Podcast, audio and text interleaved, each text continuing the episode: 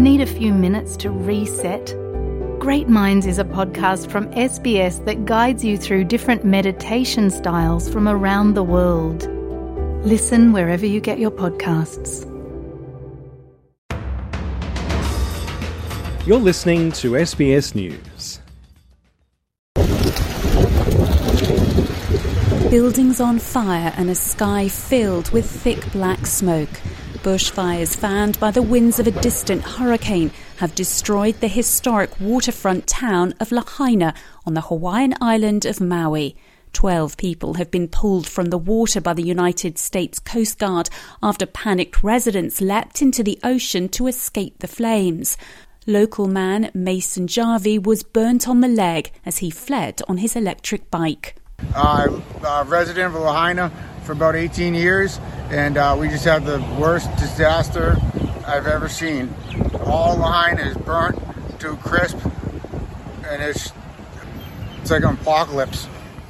Officials say at least six people have been killed. Some 4,000 tourists are trying to leave Western Maui, with airlines dropping fares and offering waivers to get people off the island.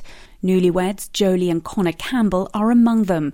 They were on a tour with a driver when they received an Amber Alert telling them to evacuate. He didn't know what to do. He tried a different route, and that was obviously covered. So we turned around. He ended up dropping us off here, and our stuff is still at our hotel. So we are here at the airport with a flight tonight with no stuff. So Yeah, we're just yeah, we're happy to be okay, and been praying all night for people to be safe.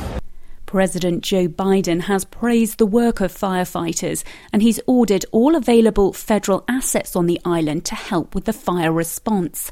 Helicopters are now in the air to drop water to suppress the fires after high winds prevented them from taking off at first.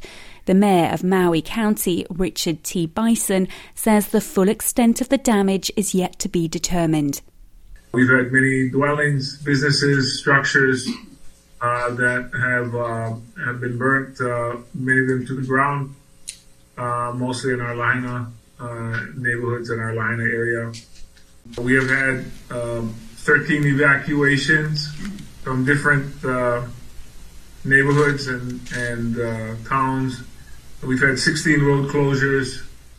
Officials are discouraging non essential travel to the island.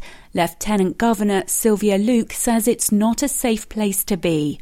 On certain parts of Maui, we have shelters that are overrun. We have resources that are being taxed. Um, we are doing whatever we can, and we, uh, the state is providing whatever support that we can Philippa Carisbrook, SBS News.